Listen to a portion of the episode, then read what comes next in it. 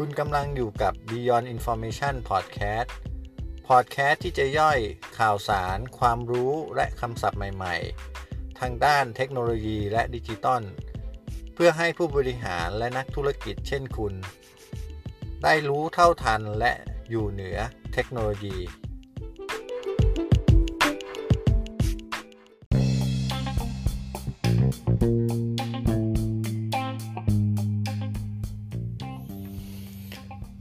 ก็วันนี้เราจะมาพูดถึงการยกตัวอย่างของตัว Unstructured Data นะครับ ซึ่งจัดเป็นหมดได้ดีนะครับ ในที่นี้นะครับผมเอามาจากบทความต่างประเทศนะครับ ก็ของที่เจอเนี่ย จะจากเว็บไซต์ T House Technology Group นะครับผม ก็เป็นบทความชื่อว่า 8 example of unstructured data นะครับเป็นของเดือนพฤศจิกานนะครับ วันที่ 14 ปี 2019 นะครับ ก็วันนี้เป็นวันที่วันที่อ่านเนี่ยเป็นปี 2020 แล้วก็ข้อมูลประมาณ 1 ปีนะครับผมแต่ว่าตัวเนี้ยเอามาพูดแล้วน่าจะเข้าใจได้ง่ายนะครับ หลักๆแล้วก็เป็นเรื่องของการเข้าใจ unstructured data นะครับ ผ่านตัวอย่างนะครับ ซึ่งยกมา 8 เรื่อง ซึ่ง 8 เรื่องนี้ก็ที่บอกว่าเป็นบทความที่ดี เพราะว่าก็ค่อนข้างครอบคลุมนะครับ ไม่ว่าเราจะอยู่ในธุรกิจไหนนะครับ ก็หลักๆแล้วนะครับเขาก็จะพูดถึงว่าจริง ๆ unstructured data เนี่ย มันจะอยู่นะครับ เป็นข้อมูลที่ค่อนข้างเยอะ แล้วก็จะเยอะขึ้นเรื่อยๆครับมันค่อนข้างมีเรโชที่สูงขึ้นนะครับ ถ้าพูดตรงๆแล้วเนี่ยบางครั้ง unstructured data ของเราเนี่ยจริง ๆ อาจจะเป็น structured data ของคนอื่นยกตัวอย่างเช่นนะครับ ข้อมูลในโซเชียลมีเดียนะครับเป็น unstructured data ของคนทั่วไปใช่ไหมครับแต่ว่าแต่ว่าอาจจะเป็น structured data ของคนที่เป็นเจ้าของโซเชียลมีเดียอย่างเช่น Facebook เนี่ยครับ เขาสามารถทำข้อมูลพวกนั้นเนี่ยเป็น structure data ได้นะครับหรือว่าบางส่วนเนี่ยเป็นก็ยังเป็น unstructured data อยู่พวกที่เป็นคอมเมนต์แต่เขาก็ analyze ได้ง่ายขึ้นนะครับ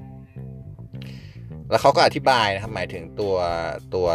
T House Tech Group เนี่ยเขาก็อธิบายว่ามันก็จะมีกึ่งกึ่งกลางที่เรียกว่า semi structure นะครับ ก็คือหมายความว่าไม่เชิงว่า มีโครงสร้างนะครับ แต่ก็ไม่ได้มีไม่ได้แบบมีโครงสร้างเป๊ะๆในดัตเตอร์เบสเสียทีเดียวนะครับ พวกนี้ก็จะเป็นพวกที่มีเขาเรียกไฟล์ XML ประกอบนะครับ ก็คือมีสกีมานะครับ แต่ว่าไม่ได้อยู่ในรูปของตาราง ก็อาจจะถูกประมวลผลด้วยพวกโปรแกรมบางตัวนะครับ หรือฐานข้อมูลบางตัว อย่างเช่นพวก Hadoop Python อะไรพวกนี้นะครับ ทีนี้มาเข้าเรื่องนะครับว่า 8 example ของตัว structure data เนี่ยที่เขาพูดมาแล้วพอเข้าใจง่ายเนี่ยคืออะไรนะครับ ตัวที่หนึ่งที่เขาพูดมาเนี่ยก็จะเป็นเรื่องของ medical record นะครับผม พวกนี้มีอะไรบ้างนะครับ ก็อย่างเช่นพวกการลงผลตรวจนะครับ การผลลงผลแลบนะครับ ผลตรวจน้ำตาล เรื่องอ emergency วิดีโอต่างๆนะครับ หรือรูปหรือว่าวิธีการ treat คนไข้อะไรประมาณนี้นะครับ พวกนี้พวก example ที่ 1 ที่เป็น medical record นะครับ เดี๋ยวนี้ก็จะเริ่มมีคนเข้ามาเล่นมากยิ่งขึ้นนะครับยกตัวอย่างเช่นเรื่องฟิล์มเอ็กซเรย์นะครับ ก็จะมีคนทำ ตัว AI นะครับมาเพื่อประมวลผลนะครับ แล้วก็จะสามารถวิเคราะห์นะครับ ยกตัวอย่างเช่นตอนนี้ที่เราเห็นกันได้บ่อยๆ แล้วก็เป็นการยกเคสขึ้นมาก็คือผลการอ่านมาเร็ง แต่ว่ายังยกตัวอย่างอย่างเช่นมะเร็งเนี่ยเองเป็นการประมวลโดย จริงๆ แล้วมันเป็นการประมวลประมวลโดยเขาเรียกว่าดูความต่างของภาพนะครับผมใช้ AI ไปดูว่าเออมันมีจุดแบบนี้นะครับเป็นต่างของ ฟิล์มเอ็กซเรย์โดยทั่วไปนะครับ แล้วก็ถ้าอยู่ตรงนี้น่าจะเป็นอะไรนะครับ น่าจะเป็นมะเร็งหรือเปล่าอะไรประมาณนี้ครับ หรือว่าเป็นกระดูกธรรมดา ซึ่งพวกนี้ครับมันเทคนิคเทคนิคที่ใช้ถ้าคนข้างนอกเห็นเนี่ยอาจจะคิดว่ามันยุ่งยากนะครับ แต่คนที่เป็นสายเอพัฒนา AI เนี่ยจะบอกว่าการอ่านฟิล์มเอ็กซเรย์ตัวนี้ไม่ไม่ได้ยากเลยนะครับผม แล้วก็หา เพียงแต่ว่าต้องต้องดูความต่างให้เป็นนะครับ แล้วก็ต้องมีหมอที่เชี่ยวชาญมาสอนนะครับ อันนี้เป็นตัวแรกคือ medical record นะครับผม พวกนี้ถ้าเกิดว่าเป็น unstructured data นะครับสังเกตว่าอย่างเช่นถ้าเรามีสองคำสมมุติว่า 2 2 ประโยคแล้วกันนะครับ ที่พูดถึงเรื่องเดียวกันนะครับ แต่ถ้าเกิดว่า AI อ่านไม่ดีเนี่ย สมมุติคุณหมอ อาจจะเขียนหรือว่าพิมพ์ลงไปว่า ค่าน้ำตาลในเลือด สูง น่าจะเป็น เบาหวานได้นะครับ อันนี้ก็จะอาจจะตีความได้นะครับ ก็คือจับคำว่าค่าน้ำตาลแล้วก็พบคำว่าเบาหวานนี่ครับผมก็อาจจะตีความว่าอ่าเป็นเบาหวานนะครับ แต่ประโยคปฏิเสธบางประโยคเนี่ยโดยเฉพาะของคนไทยเนี่ยมันจะไม่ชัดขนาดนั้นนะครับ อย่างเช่นบอกว่า คนไข้มีค่าน้ำตาลในเลือด อยู่ในเกณฑ์ที่ไม่ปกติ หรือบอกอยู่ในเกณฑ์ที่เกินปกตินะครับ มีความสุ่มสุ่มเสี่ยง ที่จะเป็นโรคเบาหวานได้นะครับผมบางครั้ง AI จะไปจับแล้วก็ไม่เจอนะครับ หรือว่าบอกว่ามีความสุ่มเสี่ยง ที่จะเป็นโรคเบาหวานได้ แต่ดูจากผลตรวจอื่นๆแล้ว น่าจะปลอดภัย คือคือคำคำที่สองประโยคที่สองเนี่ย เหมือนจะเป็นใช่ไหมครับ แต่ว่าคนอ่านดูเนี่ยก็จะรู้ว่าโอเคมันไม่ได้เป็นนะครับ แต่ถ้าพวก AI เนี่ยมามาเจอบาง word เนี่ยก็จะตีว่า 2 เคสเนี่ยเป็นเบาหวานทั้งคู่ อันนี้เป็นความท้าทายนะครับของการเอาข้อมูลที่เป็น record ของ medical เนี่ยเพื่อเอามาทำเป็น s ั c เกอร์ data หรือเอามาวิเคราะห์นะครับนี่ยกตัวอย่างคร่าวๆนะครับ ถัดไปนะครับตัว example ที่2เนี่ยคืออย่างข้อมูลของโซเชียลมีเดียนะครับก็อันนี้จะเห็นภาพได้ชัดนะครับ ก็คืออย่างเช่นมี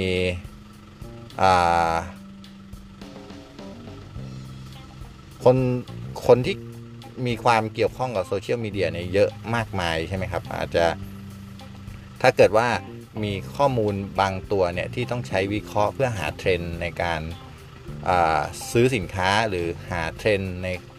ในการชื่นชอบอะไรบางอย่างนะครับ หรือว่าหาเทรนด์ในการ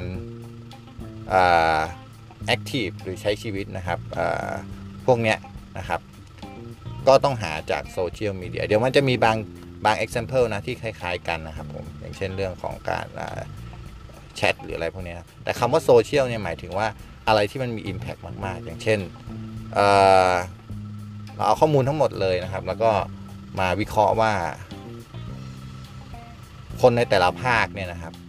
มีแนวโน้มที่จะมีอารมณ์เสีย ในช่วงเดือนไหนนะครับ แล้วก็เวลาใดอะไรประมาณนี้ครับผมมัน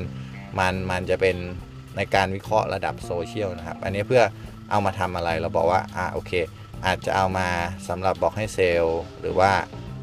การยิงสปอตโฆษณาของเราเนี่ยจะไม่ยิงช่วงนี้นะครับ หรือว่าวิเคราะห์ว่าโอเค คนในภูมิภาคนี้มีแนวโน้มถามแล้วก็มีแนวโน้มการซื้อสินค้านะครับในเวลาใด ยกตัวอย่างเคสที่ตอนนี้เห็นชัดๆเลยเนี่ยเขาจากโซเชียลมีเดียเอามาวิเคราะห์แล้วเนี่ยก็จะเจอว่า คนจะดูสินค้าเนี่ยดูทั้งวันนะครับ แต่จริงๆคือจะเลือกซื้อสินค้านี่ก็คือเป็นเวลาใกล้ๆจะนอนนะครับ หมายถึงว่าอาจจะเลือกกดกดซื้อสินค้าไว้แล้ว แต่ว่าตอนที่จะจ่ายตังค์เนี่ยจะเป็นช่วงเวลาใกล้จะนอนนะครับ ถ้าเกิดว่าวิเคราะห์ตรงนี้ออกมาได้นะครับ เราก็จะรู้ว่าโอเค ถ้าจริงๆแล้วเนี่ยเรายิง spot เนี่ยก็คือยิงไปตอนนั้นเลยนะครับไปตอนที่ยิงทั้งวันเนี่ยไม่ไม่ไม่มีผลอะไรแต่ว่ายิงไปตอนใกล้ๆจะนอนเนี่ยก็คือว่าไปอีกทีหนึ่งเพื่อ bring ราคาออกมานะครับแล้วดูว่าราคาจะถูกกว่าคู่แข่งเนี่ยเราขาดทุนหรือเปล่า ถ้าเกิดเราทำอย่างนั้นได้ก็คือ อาจจะตัดหน้าการซื้อได้นะครับ อันนี้จะเป็นกรณีที่ 2 เรื่องของโซเชียลมีเดียซึ่งมันตัวเนี้ยสำคัญนะครับ ซึ่งอาจจะแยกมาอีก part หนึ่งเลยก็คือ เขาจะพูดถึงเรื่อง volume ของ Data ที่ใช้ในการวิเคราะห์นะครับ เรื่องอ่า velocity นะครับก็คือความรวดเร็วในการดึงข้อมูลมาวิเคราะห์ เพราะว่าอ่าถ้าไม่เร็วพอนะครับผ่านไป 1 ชั่วโมงเนี่ยข้อมูลจากโซเชียลมีเดียอาจเปลี่ยนไปแล้วนะครับ variety นะครับก็คือเรื่องของการหลากหลายเอาโทษทีเมื่อกี้ก็คือจะพูดถึง 4V นะครับ ก็คือในการวิเคราะห์โซเชียลมีเดียเมื่อกี้คือเรื่อง volume นะครับ เรื่อง velocity นะครับ ถัดมาเรื่องที่ 3 ก็คือเรื่อง variety นะครับ ก็คือต้องหากลุ่มคนที่ค่อนข้างหลากหลายนะครับครับมาวิเคราะห์แล้วก็ velocity นะครับก็คืออเมื่อกี้ velo ใช่ไหมอันนี้เป็น v v vela velocity นะครับก็คือเป็นคุณภาพของข้อมูล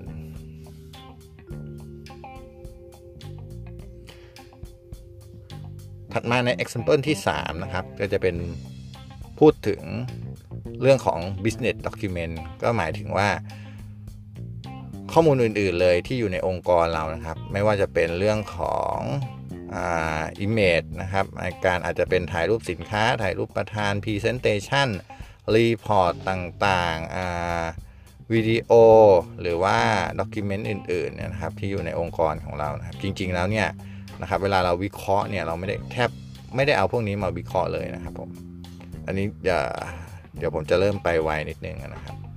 แต่ว่าข้อมูลพวกนี้จะค่อนข้างมีประโยชน์แล้วก็ชี้เฉพาะเจาะจงไปไปมากนะครับ ซึ่ง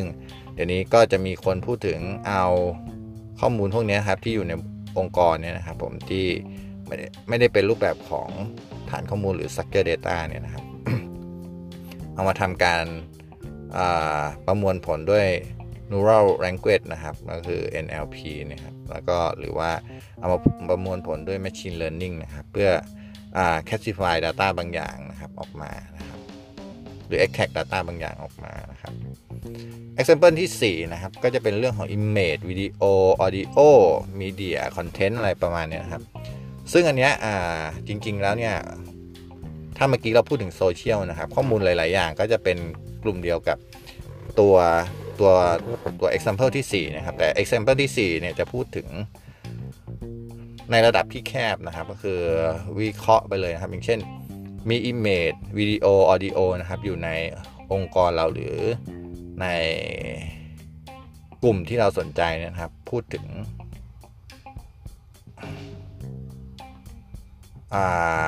ฤดูหนาวอะไรประมาณนี้นะครับ แล้วก็มีรูปภาพที่เป็นฤดูหนาว สวยๆเยอะอะไรประมาณนี้ครับ แล้วก็ในเสียงที่พูดถึงในมีเดียในคอนเทนต์ที่พูดถึงในองค์กรเราหรือว่าในกลุ่มที่เราสนใจเนี่ยนะครับ หรือว่าเป็นภาพจาก CCTV อะไรประมาณนี้นะครับ แล้วก็เอามาประมวลผลเราอาจจะพบว่าโอเคคนในองค์กรเราเนี่ยพอ ถึงช่วงฤดูหนาวเนี่ยจะโพสต์ข้อมูลภาพสวยๆเยอะแล้วก็ลาอะไรประมาณนี้นะครับ อันนี้จะเป็นจะค่อนข้างก้ากึ่งกับตัวที่เป็นโซเชียลมีเดียแต่อันนี้จะสโคบแคบลงเป็นกลุ่มที่เราสนใจนะครับ example ที่ 5 นะครับ ก็จะเป็นเรื่องของ community live chat messaging นะครับ แล้วก็ web meeting ต่างๆ ก็จะก้ากึ่งอีกเหมือนกันนะครับ ระหว่าง document business document กับตัวโซเชียลมีเดีย แต่อันนี้จะพูดไปถึงเรื่องของการสนทนานะครับ หรือว่าการติดต่อสื่อสารนะครับเพราะทุกวันนี้เวลาเราประชุมอะไรกันจริงๆ พวกตอนประชุมเนี่ยจะมีสิ่งต่างๆ ที่ต้อง extract ออกมาประมาณเยอะประมาณหนึ่งแต่เราอาศัยจดการประชุมหรือทอดเทมนะครับ ซึ่งจริงอะถ้าเกิดว่ามีคนทำหน้าที่ตรงนี้ได้ครบก็ดีไปนะครับ แต่ว่าแต่ถ้าทำได้ไม่ครบหรือจดได้ไม่ดีอะไรประมาณนี้ครับก็ ก็จะขาดข้อมูลที่สำคัญในการวิเคราะห์ไปนะครับ ก็ในการทำงานเอา unstructured data มาใช้นะครับ ข้อมูลตรงนี้ก็คือจะสำคัญในส่วนที่ 5 เป็นเรื่องของ communication นะครับ ในองค์กรก็จะพูดถึงตั้งแต่การ extract data ออกไปนะครับ แล้วก็เอามา deep learning นะครับ ว่าพูดถึงอะไรพูดถึงเซนติเมนต์ของคนนะครับ ว่ามันเป็นยังไงบ้างอะไรประมาณนี้พูดถึงอารมณ์ ประมาณนี้นะครับ ว่าระหว่างพูดเนี่ยเป็นยังไงคนนาย A พูดมานาย B ตอบโต้ด้วยคำนี้ แต่ว่าเป็นอารมณ์เชิงประชดประชันอะไรประมาณนี้นะครับผมอันนี้เป็นการวิเคราะห์นะครับ ถัดไปส่วนที่ example ที่ 6 นะครับ ยกตัวอย่างมาอย่างเช่นเรื่องของ survey response นะครับ ก็คือทุกวันนี้ โปรแกรมที่วิเคราะห์เนี่ยออย่างเช่น SPSS หรืออะไรพวกนี้นะครับ ก็จะวิเคราะห์จากข้อมูลที่เป็นเชิง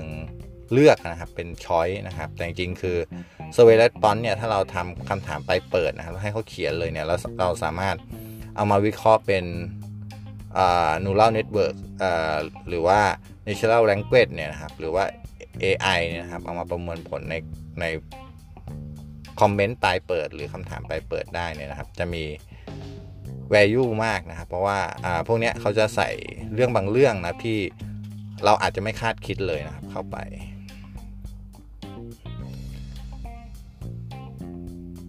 example ที่ 7 นะครับ ก็จะพูดถึงอ่า public ต่างๆนะครับ publication and reading เนี่ยคืออย่างเช่นพวกข่าวนะครับ พวกพยากรณ์อากาศหรือว่าพวก สตอรี่ต่างๆนะครับ หรือว่า job list หรือว่า movie หรือว่าเขาเรียกว่าอะไรอะ พวกสารคดีต่างๆเลยนะครับที่ออกมานะครับ จริงๆ พวกนี้มีการสรุปข้อมูลได้ดีนะครับ แล้วก็แต่ว่าถ้าบางครั้งเขาออกมาเป็นมีเดีย แล้วก็ไม่ได้ออกมาเป็นเท็กซ์เนี่ยนะครับ ก็ต้องจะเราก็คือแทบจะ ละเลยไปเลย อย่างเช่น เราประมวลผล structure data แล้ว เราประมวลผล unstructure data แล้วนะครับมีแนวโน้มนู่นนี่นั่นแล้วนะครับ แต่ว่ามีข่าวฉบับหนึ่งสมมุติพูดให้เห็นภาพชัดๆเนี่ย เราดูจาก Data เนี่ยเทนบอกว่าการท่องเที่ยวน่าจะดี เราประมวลผลจากโซเชียลมีเดียแล้วก็พบว่าเดี๋ยวจะมีคนมาเที่ยวในประเทศไทยเยอะนะครับแต่ว่า มันมีข่าวฉบับหนึ่งที่ออกมาว่าเออมันมีเชื้อโรคนะครับ อยู่ที่อู่ฮั่นอะไรเงี้ยครับ แล้วก็มีแนวโน้มจะเป็นไข้หวัดได้ ซึ่งมีคนวิเคราะห์ว่าเออมันน่าจะเกี่ยวกับการท่องเที่ยวในอนาคตนะครับผมคือถ้าเป็นพวกนี้เราไม่ได้เอามาประมวลผลเลยเนี่ย ข้อมูลที่เรามาประมวลมาทั้งหมดจากแนวโน้มของนักท่องเที่ยว แล้วก็โซเชียลมีเดียว่าจะมาเที่ยวไทยเนี่ยก็คือผิดทั้งหมดเลยนะครับ เพราะว่ามัน เจอไวรัสอะไรประมาณนี้นะครับ ส่วนสุดท้ายนะครับก็จะเป็นคล้ายๆส่วนแรกนะครับ แต่อันนี้เป็นข้อมูลจากเว็บเพจนะครับ ก็คือถ้าเป็นพวก Public เนี่ยครับค่อนข้างเขาเรียกว่าเป็น unstructured data โดยสมบูรณ์นะครับ พวกข่าวพวกอะไรพวกนี้นะครับ เพราะว่าเราต้องดึงมาเป็นเทคแล้วก็มามาดูเอาว่าใครเป็นคนเขียน เขียนเมื่อไหร่เชื่อถือได้ไหมอะไรประมาณนี้นะครับ ผมหรือว่า บางทีเนี่ยก็มาเป็นภาพเราต้องมาทำการ OCR อีกที แต่ถ้าเป็นเว็บเพจเนี่ยมันจะเป็น semi structure data นะครับก็คือมี tag ชัดเจนนะครับว่าอ่าเว็บไหนน่าสนใจไหม public เมื่อไหร่อะไรประมาณนี้ครับอันตัวส่วนที่ 8 ก็คือ example ในส่วนของเว็บเพจนะครับเราก็มาทำการวิเคราะห์ได้นะครับอย่างยกตัวอย่างเช่น อย่างถ้าเป็นเรื่องของ Public เนี่ยถ้าเราถ้า เราไม่มีข้อมูลที่ดีพอเนี่ยเราอาจจะไม่รู้เลยว่าเป็นข่าวเก่าหรือข่าวใหม่อะไรประมาณนี้ครับตัว paper นั้นที่เขียนมาเนี่ยอาจจะไม่ได้บอกนะครับวันที่ แต่ถ้าเป็นเว็บเพจเนี่ยเรารู้ว่าอ่ามันถูกเขียนขึ้นเมื่อไหร่นะครับ แล้วก็มีข้อมูลย้อนหลังอย่างไง public เมื่อไหร่อะไรประมาณนี้ครับเพราะมันเป็น semi structure data ทั้งหมดนี้นะครับก็จะเป็นยกตัวอย่างของ unstructured data unstructured data นะครับทั้ง 8 ส่วน ซึ่งคิดว่าน่าจะเห็นภาพได้ง่ายขึ้นนะครับ ว่าจริงๆแล้วเนี่ยถ้าเราประมวลผลโดยไม่เอา unstructured data เข้ามาเกี่ยวเลยเนี่ยครับมันอาจจะทำให้การประมวลผล Data ของเราผิดพลาดไปมากนะครับ แล้วก็ Big Data ที่แท้จริงนะครับ ไม่ใช่ข้อมูลที่อยู่ใน Database นะครับ แต่เป็น Unstructured Data ทั้งหลายนะครับผมก็สวัสดีครับ ลาไปก่อนครับ